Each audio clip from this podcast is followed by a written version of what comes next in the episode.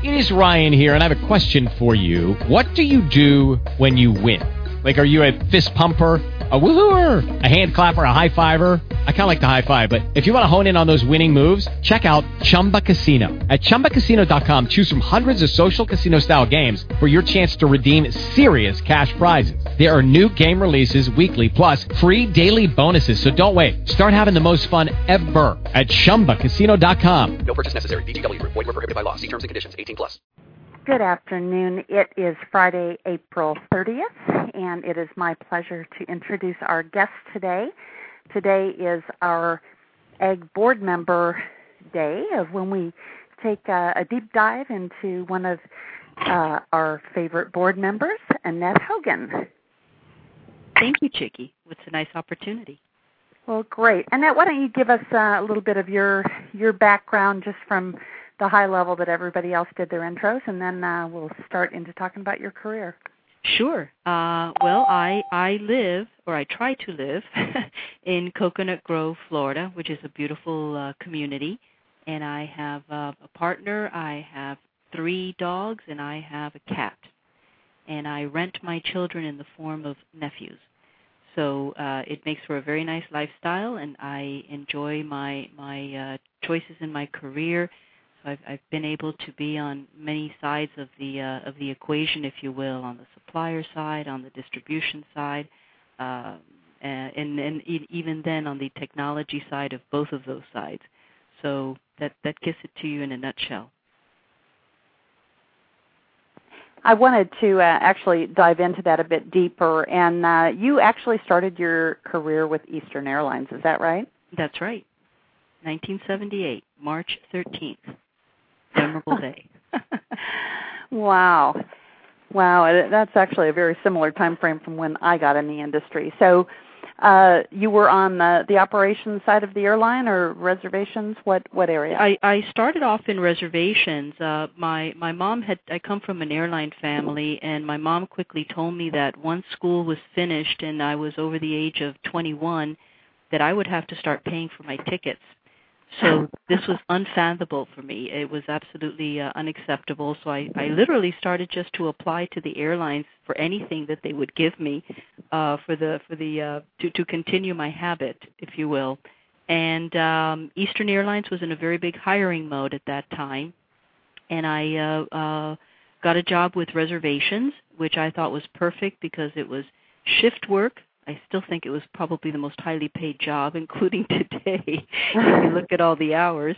Um, and we we basically were looking at an airline that at that point in time was very progressive uh, in terms of training, in terms of uh, making sure that uh, airport operations and reservations worked very closely together. So I worked on a lot of functions there, but Eastern was a great airline, and that's where it all started for me. And something that uh, some people may not know about you is about your place of birth. My place of birth is Havana, Cuba, and I left at eight months of age. So I'm not going to tell you exactly where that when that was, but uh, it, it was at the time that that um, Castro was just about taking a power in in some way. So my family moved over here it was still at a time where you could go back and forth, and my grandmother uh, would take me back and forth to spend the summers with her sec- her other daughter, uh, my aunt, in Havana, and so I, I have memories. I, I did that till I, I was about four years old, so spending the summers uh, was was very memorable for me. And then, of course, I went back one at one point in my life in the year 2003 back then I don't know if these laws still exist, but uh, you were able to go back um, if you had some sort of cultural uh, uh, uh, attachment or if you could prove that you were born there, and, and I had both. So I, I, I uh, chartered a plane, and my mom went with me, and we, we really had a great time. It's probably we're all very well traveled people on this call, so I, I feel comfortable saying this. Um, Havana is just an unbelievable city. It's got slices of Madrid, of Paris, of Rome, and then you put it in this uh, beautiful, beautiful, lush tropical environment. It's it's really quite special. But I haven't been back since. Wow. So uh, after your job on the airline side of Eastern Airlines, you were part of the the group that was originally known as System One. Yes, uh, there was a small group that uh, we started System One back in the dungeon of an old Pan Am building. One phone to about uh, seven reps, and it was it was actually very memorable to to build up System One in that way. And I remember many friends of mine telling me, but gee, I mean, isn't that kind of risky that System One stuff and computers with agencies and uh, and and from there it took off. Interesting. And uh, where to after that? Where to after that? After System One, um, at that time there was also a period of about five years that Amadeus was building Amadeus. Amadeus was a project for five years, and then it became a product. Um, so it was kind of interesting to work at System One because you also had a, a toe, if you will, in on the Amadeus side. Um, however, a former colleague of mine went to American Airlines, and uh, he recruited me in what what was back then American Airlines Decision Decision Technologies. And at that point, uh, it was the Crandall days, and he wanted to make sure that we sold software and systems and processes uh, and on a consulting basis to other airlines to make sure that they were up to speed because Crandall's philosophy was if I deal with dumb competitors, they're going to drive us all down. So that was a lot of fun, and that was in Dallas. And then um, Amadeus became a product, and um, a friend of mine put me in contact with somebody who was hiring at Amadeus in Madrid.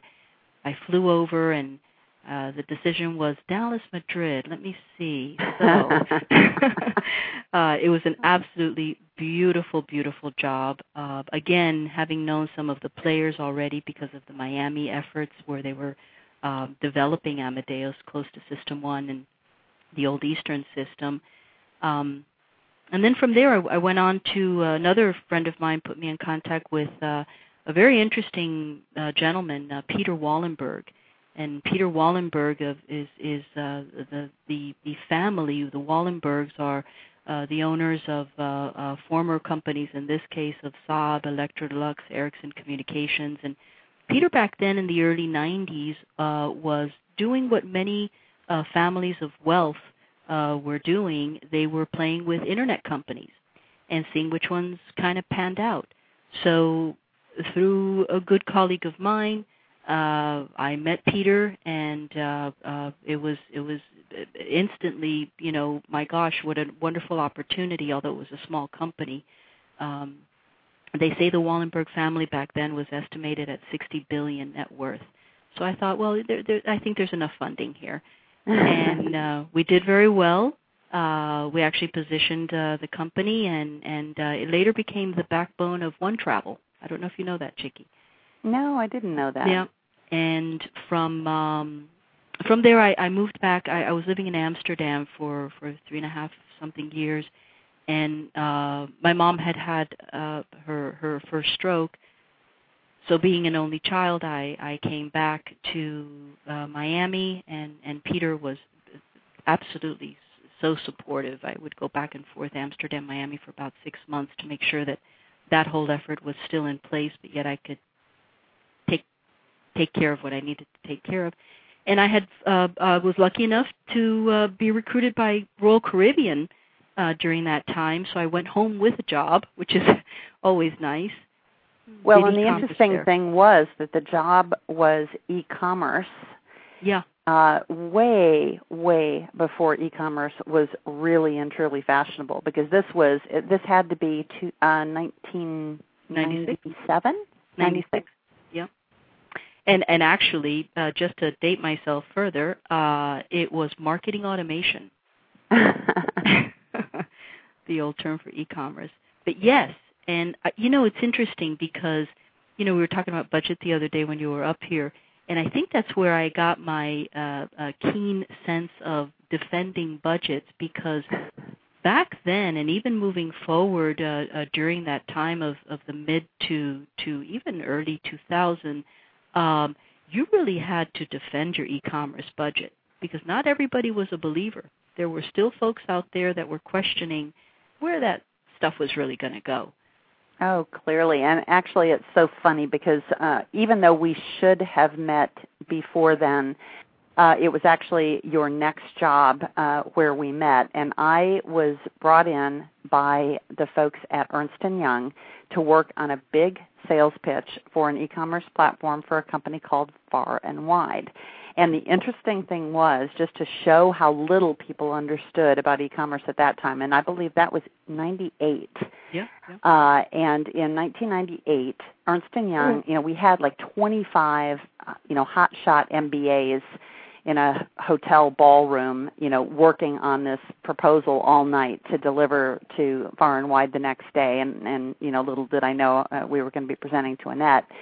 But the interesting thing was that these guys they had just gotten finished building a, a site for I believe it was J Crew, and they're like, well, we could just use that. Like, how different is travel like from shirts? It's like blue and it's small, medium, and large, and you can get it in white and long sleeve and short sleeve. It's like, no, I don't think you understand.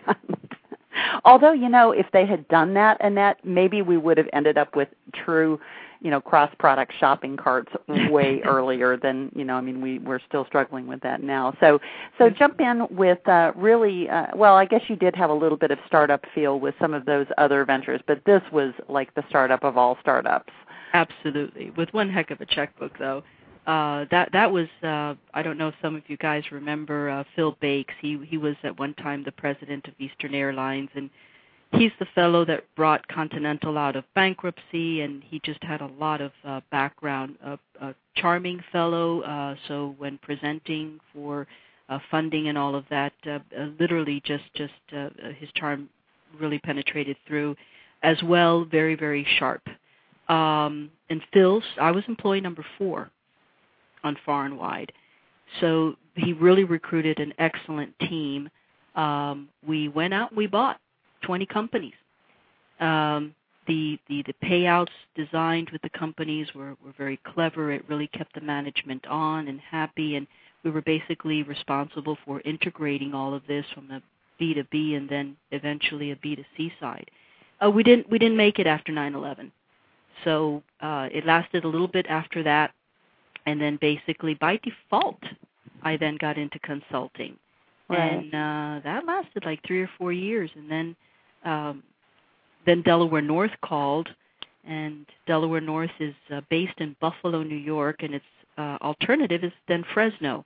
So when they said that, I said, "Well, gee, I don't, I don't know about the." Meanwhile, I was in Miami. I don't, I don't know about those locations, but why don't I go up for the interview anyway, thinking that in my consulting practice I could, uh, you know, basically convince them that they didn't need to hire anybody; they could do it out of consulting resources but it was quite compelling because I had never uh, really done national parks and these types of resorts and looked at that portfolio in in that way and it became very very attractive. So i then well and and pure hospitality. You know that oh, was yeah. really your first venture into that. And i think the other really interesting thing you know that i've learned from working closely with you is when you have to start thinking and, and you know your first role with Delaware North was really at the corporate level overseeing a lot of property folks but really learning the property side and and and what the property deals with and uh, you know again I was fortunate uh, to work with you on on that project of of helping to figure out how you can apply kind of the same marketing templates to your properties as well as yeah. to things like Old Town San Diego which you yeah. guys at that time man- managed yeah so then you decided you wanted to be back in Miami again. Your mom uh, was getting a little bit older and needing a little bit more care, so you came back home again.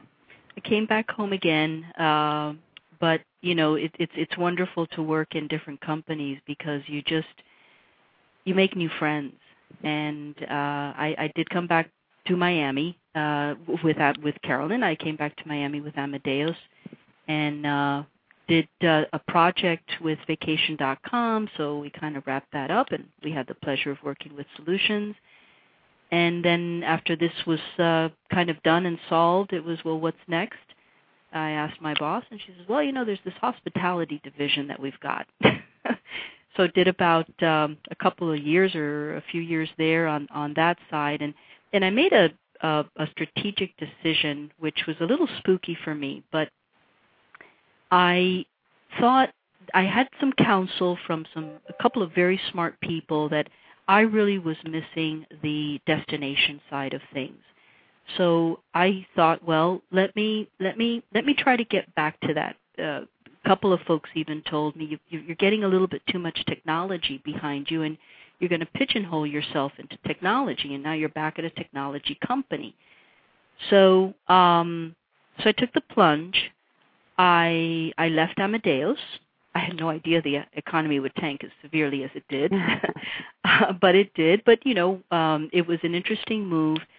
Fortunately for me, I, I also have another business with a partner, uh, which is a, a, a boutique gym with Pilates and and things of that nature. So that that has uh, you know worked out very well.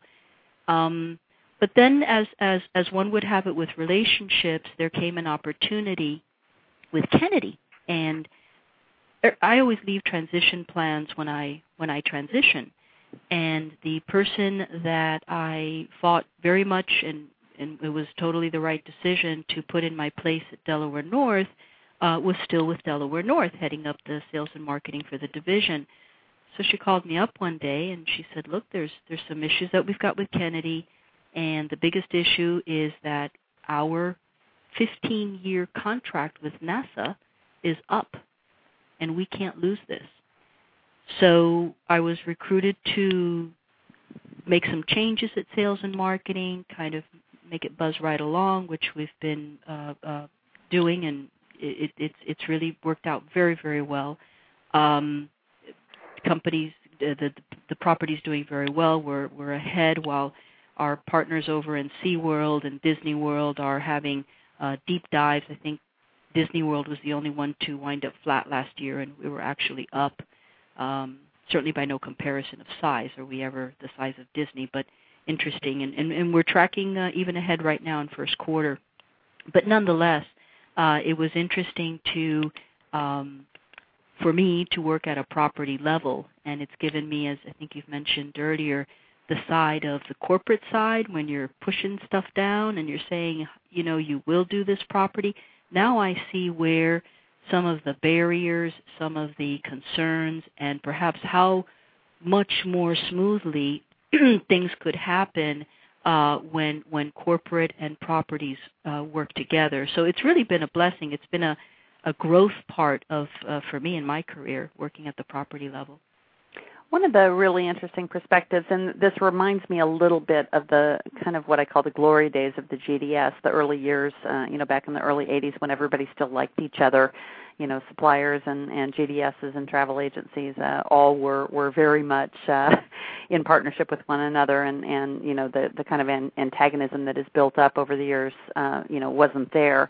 And there were a lot of us who were young um, but you know, those of us who have grown up in that industry, um, you know, the industry is now dominated by uh, a, a lot of 40 and 50 year olds who have all the corporate knowledge and the industry knowledge.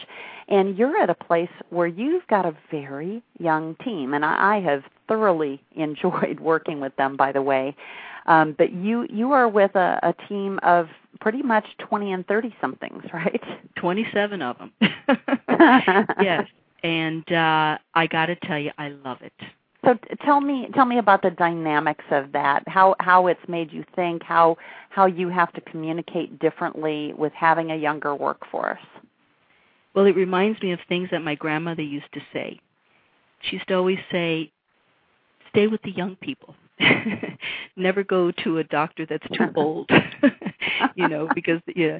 So it, it, it I've had so many thoughts of of of say, sayings like that of my grandmother. And to me, this has been very refreshing. Number one, um, the the I, I think we're all workaholics on this call. I think we all uh, have a lot of zippity doo dah left in our day and our high energy and all of this.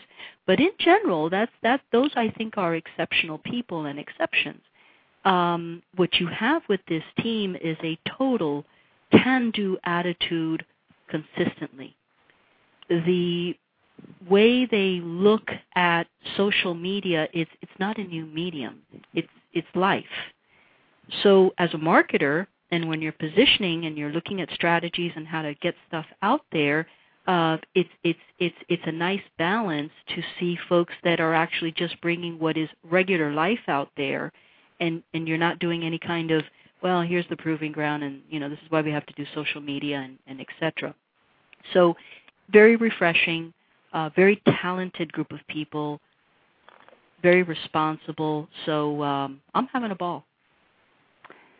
Well, that's great. And Annette, I know one of one of your many responsibilities is public relations, and uh, you know, of course, everyone is, is aware that that Obama has recently made some pretty significant cuts in the federal budget, which uh, uh, more than trickle down to NASA. So, you know, how how have you handled the challenge of uh, first of all the the complete misconception that you know somehow Kennedy Space Center is you know completely closing down at the end of this year and you won't have a job, you know, all the way through to you know all of the other iterations of, of what people are thinking about this. You know, the the other day one of the magazines came over and and we did a, a, a and I did an interview for them and and they they asked the same thing and I'm so glad you're asking this on on this call because um it, it was just a regular old Tuesday or Wednesday uh, during the week, and they said, "What are you going to do when shuttles go away?" And I said, well, you know, let's look out the window over here. There's about 12,000 people in there.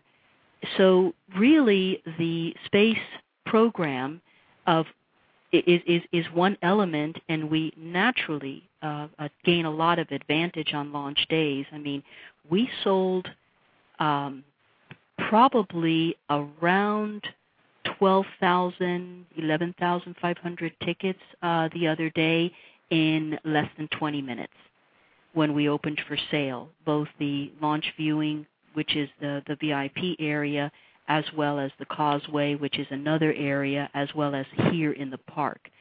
So those definitely give us a bump up. However, the the uh, the park itself is an immersive uh, feeling, uh, an immersive experience uh, where you can take children and they will see where where where things can where, where life can go. That you can be an astronaut. That you can go to the moon. I think what's happened with the space program is that it has gotten some negative press, and many astronauts perhaps in NASA are not uh, uh, happy with with some of the statements. Many are happy with some of the statements. So, like anything, everybody's got an opinion. But all in all, we're going to Mars. Uh, all in all, there's still interest in space exploration. All in all, there's lots of countries, China, India, others, Russia, that, that are uh, investing heavy dollars there.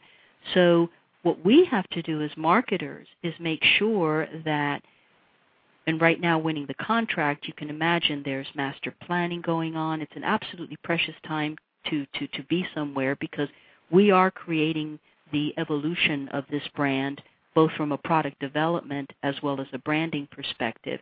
So mm-hmm. what we need to capitalize is how much more reach, how many more people can we can we make sure that know all of this information?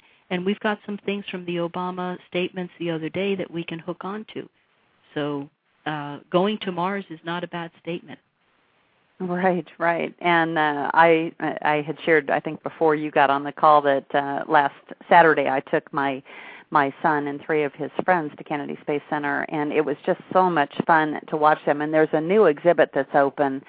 Um, I'm, I'm not even sure it's officially open uh, full time, but it, it actually maps out all the things that are going to have to happen uh, in order to go to Mars, and and uh, it's just um, it's amazing. It's it's totally fascinating, and and I have shared with so many people since I've been doing work for you, uh, Annette, that I didn't realize until I walked through the front gate how much I love space. And and I mean I just fell in love with space and and all things space. So uh it's it's been a really really wonderful opportunity for me to work with you and to be able to be over there so much and to have seen some launches and and to be a, a part of that master planning moving forward. So thank you uh, very very much for that opportunity to work with you on that. Well, the feeling is mutual and and the yoga helps too. Oh, absolutely, absolutely. And uh, the amazing thing is, I'm not sore, so that that was a really good thing for me to take up. There you go. well, I would like to uh, to open it to questions, and uh, you know, would would love to hear from kind of e- each person about any any questions that you've got, whether it's about Kennedy Space Center or uh, you know what it what it's like to be on the property side, or uh, just just anything you want to ask about. Who'd like to be first?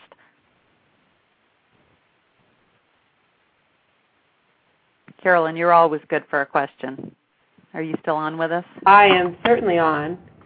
Okay, so I'll bring it back to um, Amadeus. Well, maybe Amadeus, but a little bit of all your experience in it, in in, in uh, working in Europe and um, the different cultures, and being a woman, and any challenges or any insights that you could give us in terms of how to best navigate that.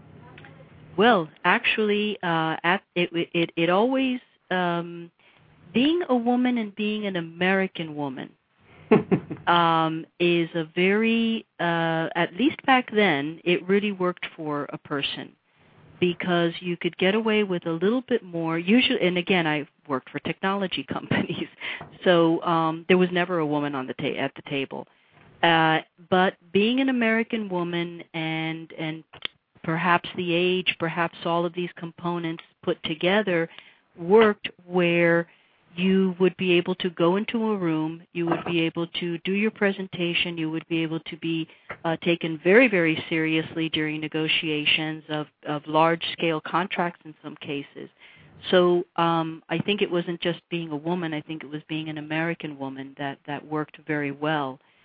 From the um, cultural side, you know, I, what I have appreciated from Europe, and I, I uh, think that maybe perhaps we here in this country need to take a little bit of more thought for is Europeans are truly strategic thinkers. Um, in America, we think in a more short term perspective. Maybe that's good. I don't know. But what I do find is that when you've really taken the time to um, look at a long term vision and stick to your guns of what that vision is, how you get there changes, trends change, economies change, things to change in general. But the overall vision and the execution plans I came to really, really appreciate. And I, I hope I still have a little bit of that in me because um, you get wound up in the hustle and bustle of, of, of every day and you're just surviving by perusing emails and scanning documents that you should be really thinking about. Um, but I do appreciate that very much from the European side. And then just cu- culturally being immersed in these environments, uh, I remember uh, be, because I'm Cuban and my whole family background, I remember walking the streets of of Madrid one day and thinking, "Wow, all these people look like my cousins." you know, I must be home so uh, it, it, it from a personal perspective and at the place and point that I was, you know, age wise and whatnot, it was just great, and I am so glad, so glad that I had those opportunities and and, um, and acted on them. I think being an American woman is works very well for you. Um, I don't know, Flo, you you might have a comment or two on that. Uh, you're so exposed to so many cultures and you've got such a great background. Yeah, I mean, I, I, I tend to agree with you. I think that um, you know the uh, the Europeans, I think, approach things very differently than Americans. Although I think that uh, there's still some challenges in dealing, I think, with some of the European um, from being um, uh, female versus male. Um, so uh, I don't know. I, I've experienced it on both sides of the Atlantic, quite frankly. Yeah. um, and uh, I think it's just a matter of being able to um, go out there and and uh, you, you have to prove yourself whether you're male or female. Yeah. And um, you just have to uh, you know be be strong and and uh, and I be be very persistent and uh, have a good sense of humor. I find that always helps. Yes, not taking yourself too seriously, definitely. All right, anybody else?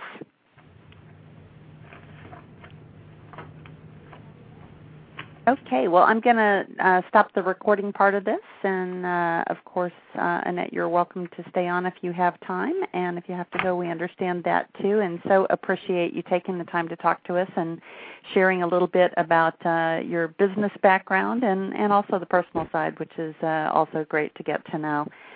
So uh, just bear with me for a second, and I will turn off the recording. With the Lucky Land Slots, you can get lucky just about anywhere.